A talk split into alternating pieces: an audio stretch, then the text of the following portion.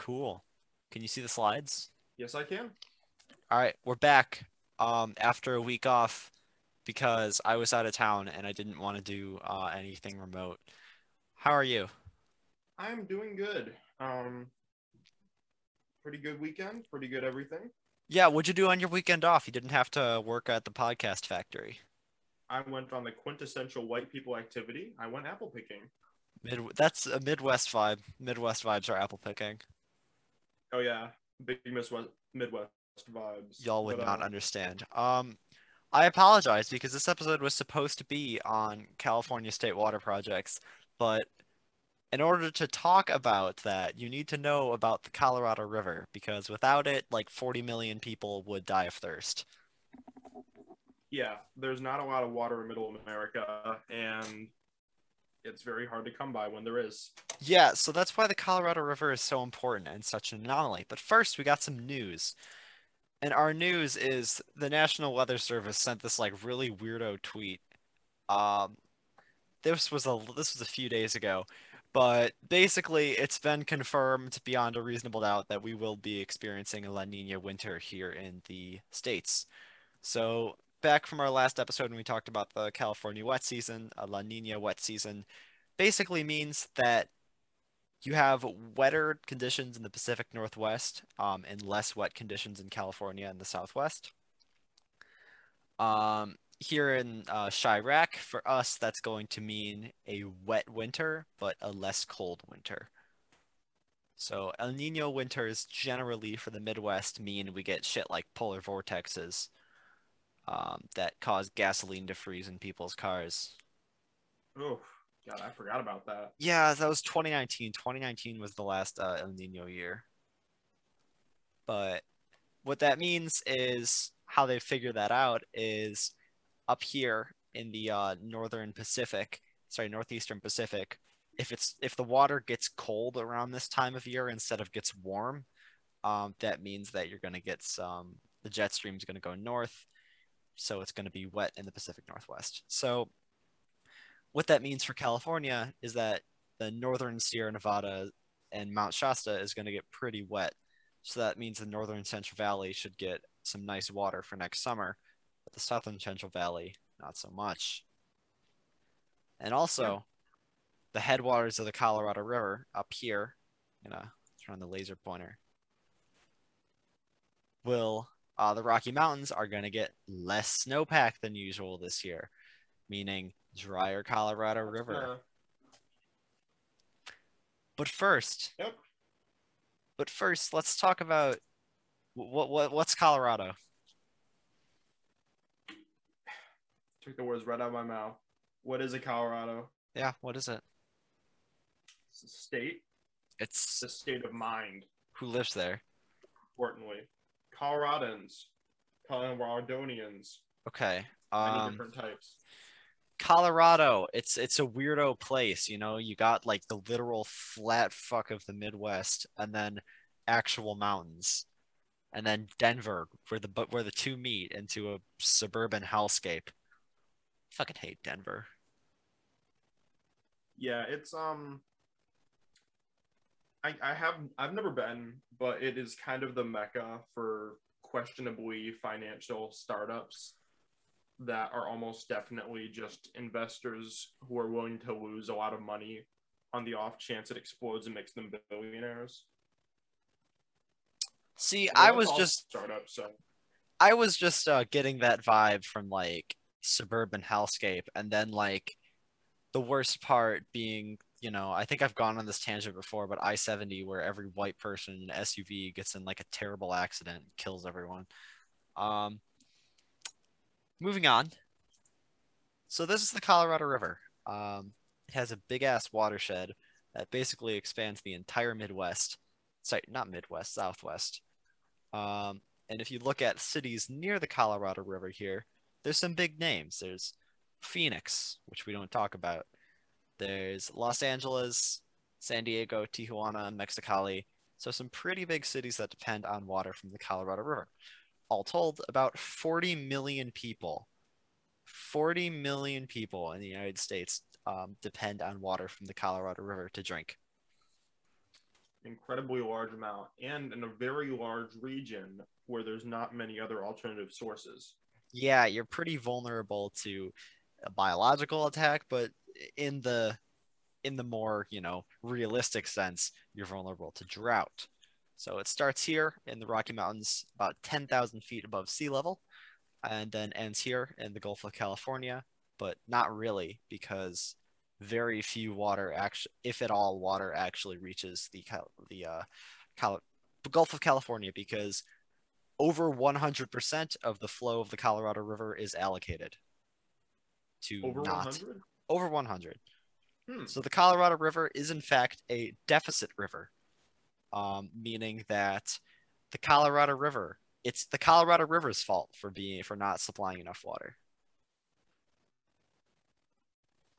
So are you are you implying that by how do I describe it?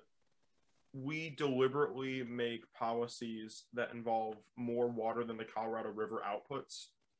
Well, not exactly, and we'll get into that. The reason is um, back when these water rights were drawn up in the early 1900s, they allocated more water than they knew it was going to produce. It was based upon 30 years of research and water data, which were the, upon like further analysis of tree rings and soil samples and everything else, were the 30 wettest years in the last 2,000 years. Oh, I see.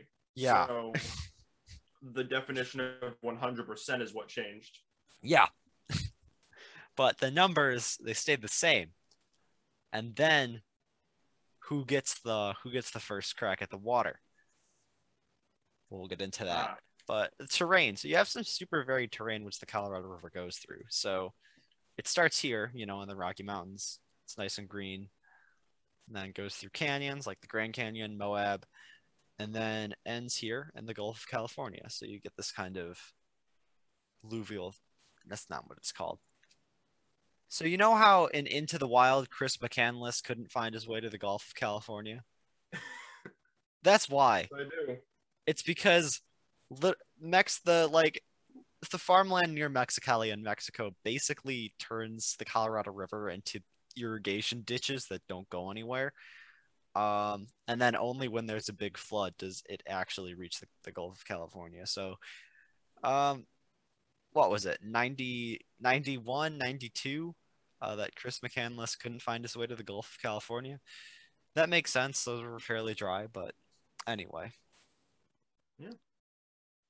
so the colorado river the basin has a long history of messing up civilizations um, namely the native americans. So these are native american reservations near the colorado river obviously absolutely no resemblance to the land they once occupied. but Yeah. a lot of Native American uh, tribes back before uh, Christopher Columbus sailed the ocean blue with his smallpox uh, were settled along the Colorado River because the soil was super fertile from uh, silt wash and there was water, so you could farm.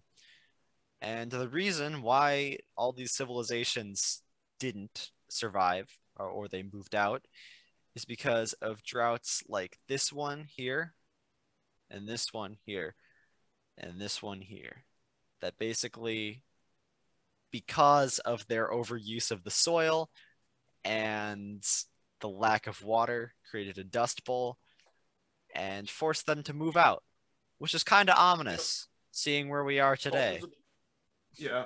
Cultures of the time were very often known for moving into an area, living in it until the soil got depleted or the animals were hunted out or the water ran with phosphorus and other leached out topsoil Well, nutrients. that's not good And then they moved. They yeah moved to a different spot and rinsed and repeated. Yeah, but you can't convince people in Phoenix, Arizona to leave because they chose that hellhole to live in and they're not leaving. Yep. And that's how we end up with Phoenix. Yeah, so to manage arrogance. this is just kind of a bit more information about what I was talking about. So in 1922, so basically Nevada, California, Utah, Colorado, New Mexico, and Arizona, they signed the Colorado River Compact. Uh, it divided half the river's flow uh, to the upper basin. So that's from uh, so that's basically everything up here. Upper basin, lower basin. It's not that complicated. And each was given rights to 7.5 million acre feet of water per year. And that was a figure believed to represent half of the river's minimum flow at Lee's Ferry. Lee's Ferry is the output of Lake Powell, which we'll get into, and that's when the Colorado River starts becoming actually significant. And then this was followed by the US Mexico Treaty in 1954, which allocated only 1.5 million acre feet of the Colorado River to Mexico. And then Arizona didn't ratify the Colorado River Compact because it feared California would take too much of their lower basin allotment, which they did. Uh, they reached a compromise uh, that allowed Arizona to get uh, in like a firm allocation of 2.8 million acre feet a year, but this is only if California um, had 4.4 million acre feet uh, during drought years. So these and some other compacts and a bunch of different crap basically make what's now known as the law of the river. So that's a bit of our stuff which is to come. So as we take a look at some infrastructure along the Colorado River, here's some points of interest. So there's Lake Powell, there's Lake Mead, there's Parker Dam, and then there's Imperial Dam, New Mexico. So it's worth mentioning that all of these things are man-made, and the Colorado River is known to be a river of extremes before people came along and controlled it. It would have insane flooding every year. Basically, farmland, farming as it exists today would not be able to exist in the untamed Colorado River just because of how much it floods every year with no regulation, and you can't do anything about it. But you can because we have Lake Powell. So Lake Powell is the first link along the chain of a lot of infrastructure. And the Glen Canyon Dam controls it. Here it is. Uh, in satellite context, it's north. It's northeast of Las Vegas and the Hoover Dam. Not too much to say about it, except I found this graph. So this is the um, water level in Lake Powell for the last five years. Each line is one year and then this year goes through the year. So obviously it's going to go down as the year goes on with some exceptions, but look at 2021. It's a little hmm. purple line at the bottom. Yeah, that's that's not so good. You know, it's much lower than anything else it's been in the last 5 years. Mostly because this last year was such a bad uh, La Nina year that basically there was no snowpack in Colorado. I mean, there was, just wasn't much. Hmm. So it seems like around uh, what is that? April or May is when the snowpack starts melting. Yeah, so snowpack high up in the mountains generally doesn't melt as soon as winter ends. It melts throughout the uh, spring and early summer, and then late summer uh, through fall. Like now, you don't really have much snowpack at all. You're just relying on the water you already have in the reservoir.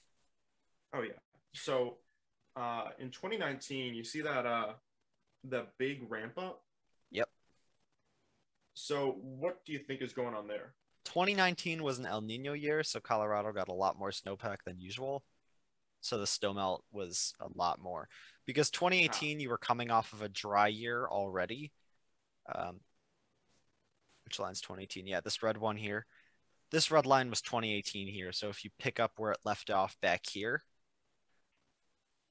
see. Down, down, down, down, down, then up. So anyway, you go to Lake Mead. Lake Mead is more well known because one, it's right next to Las Vegas. So once you, if so, if you want to go to Las Vegas with your little uh, children and you don't want to sound like a shitty parent, you go to Hoover Dam. But so Lake, so Hoover Dam is named after the worst president in history who caused the Great Depression, and it was named uh, Hoover Dam kind of by accident because like some dude like went rogue during like the desert like the what the fuck is it called like the speech where you say this thing exists like the opening speech mm. and he just kind of said it was called Hoover Dam. Huh. But and then people just ran with it. yeah. So even though it was basically FDR who made the whole thing possible. so so FDR's diet socialism, but this was a result of the Colorado River Compact. So this basically makes all of the land downstream on the Colorado River inhabitable because it controls the yearly floods. And once the Colorado River Compact was drafted in the 20s, again, this is what we talked about. It based it on 30 years of stream flow records that suggested an annual flow of 17.5 million acre feet. Modern studies of tree rings reveal that those three decades were probably the wettest in the past 1200 to 2000 years, and that the long term average is probably closer to about 13.5 million acre feet. So that's a 5 million acre foot difference. So, sorry, 4 million. So this resulted in more water being allocated to rivers uh, that flow through Colorado than actually flow through Colorado. And droughts have made this worse. In late 2010, Lake Mead dropped to just eight feet. So this was the first drought trigger. And this was the level at which Arizona and Nevada would have to begin rationing water, as was agreed through the Colorado River Compact. And then when Lake Powell was so sorry. This was so when Lake Powell um, raised raised its water level such that uh, they would be able to continue generating hydroelectric power. This caused Hoover Dam and Lake Mead to drop such that I lost my place my notes.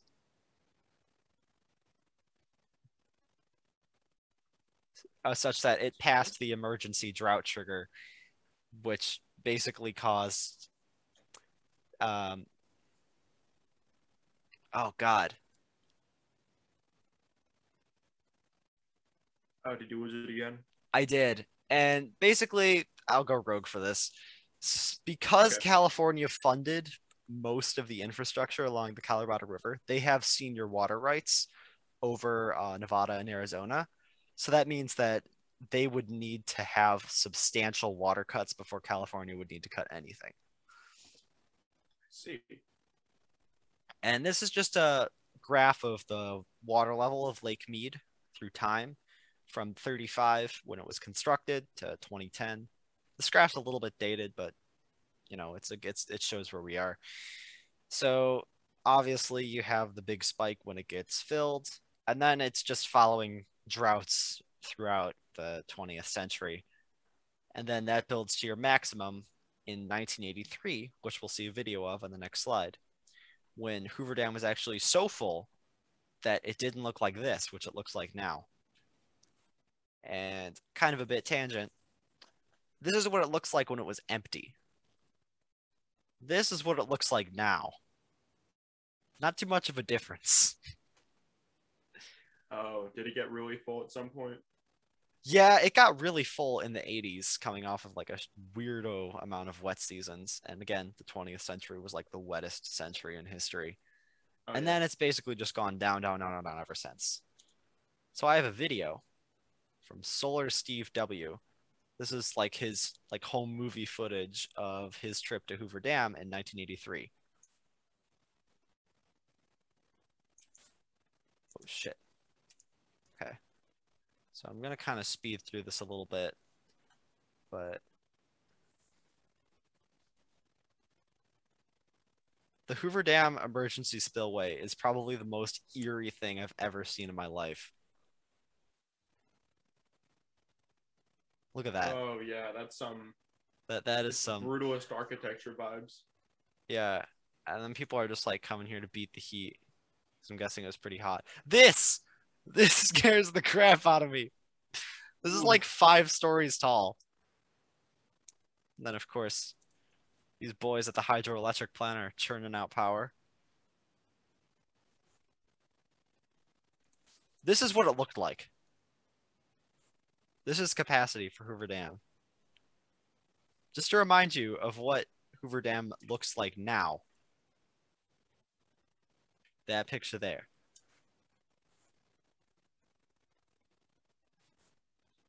Yeah, there's another picture. That's a good quote to end the video with. A luxurious Yeah. abundance of water unseen today. Unseen today. It is unseen today. Do you see it hmm. today? I see it in retrospect. Yeah. I thought that meant unseen in the day, Oh shit. and I'm like, no, that's that day. so going further downstream to the California Arizona border is Parker Dam. And Parker Dam, it's not it's the dam itself isn't terribly important. It's not really holding back a big reservoir. But what is important is that it is the mouth of the uh, Colorado River Aqueduct. And if you were looking for a way to basically make Los Angeles, the whole Los Angeles area uninhabitable, if you blew up the Colorado River Aqueduct and what we'll talk about next week, the uh, California State Water Project, they would have no source of water. Tho- those two uh, aqueducts are literally their only sources of water.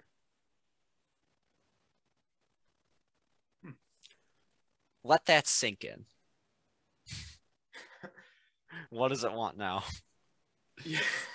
So it's yeah, it's a 242 long, um, 242 mile long stretch of pipes, canals, tunnels, getting water from the Colorado River to Los Angeles. Blah blah blah. It's not terribly important, all the places it goes, um, but its average pumping is about 1.2 million acre feet, or 1.5 cubic kilometers. Interesting. Hmm. Thanks for that unit conversion. And then if you go far, like way further down to basically the border of California and Mexico, you have the Imperial Dam. So the Imperial Dam diverts about 90% of the water from uh, the Colorado River and sends about 10% of it to Mexico and 90% of it to California. And these are some these are some desilting stations which take all that lovely silt from the water and get it out because those make pipes not work good. But the Colorado River is hella silty. Uh, just picks up a lot of topsoil from the bottom or the riverbank, and that's what makes the uh, the bank so good for farming. Is because you have that fertile silt coming from upstream. Oh, I see. So then there's what I call the affront to God, which is the Imperial Valley. It's basically a bunch of farmland in the middle of the desert that we use for getting our lovely table grapes in the dead of winter. That's that's basically what it's used for. um, so this is the All American Canal, and that goes from the Imperial Canal, sorry, the Imperial uh, Dam, and it's just this straight ass um, canal that a lot of people drown in. So about very surreal. yeah, about 500 people have drowned in the All American Canal because you know the waters are like really cold. It's deep. Those are some steep sides, um, and it's it's got a fast current. Most of the deaths are from undocumented immigrants crossing the border right here. To get across, they try to get across, it doesn't work. Oh yeah, it um What's what? You there? You there? I mean that tracks. Did you die? It happens. I we did, I didn't hear any of what you just said. Yeah, I've got um I've got an internet connection unstable on me right now. Uh-oh. But uh I more or less said something along the lines of you know, it's it kind of functions on the same uh how to describe it. It kind of functions in the same way as a Venus flytrap in the way you think of it, because it's just a situation where you get yourself into it and you don't have the skill to get out of it.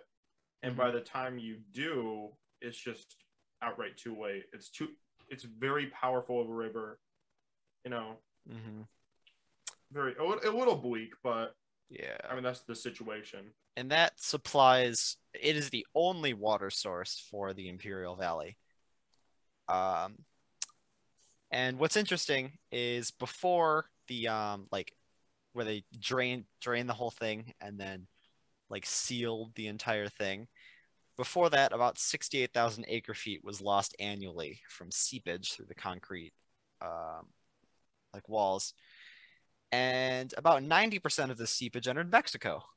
And then at first, this caused widespread flooding, but some resourceful people in the Mexicali Valley, um, they built drainage and pumping systems to recover the seepage, and the agriculture became reliant upon it.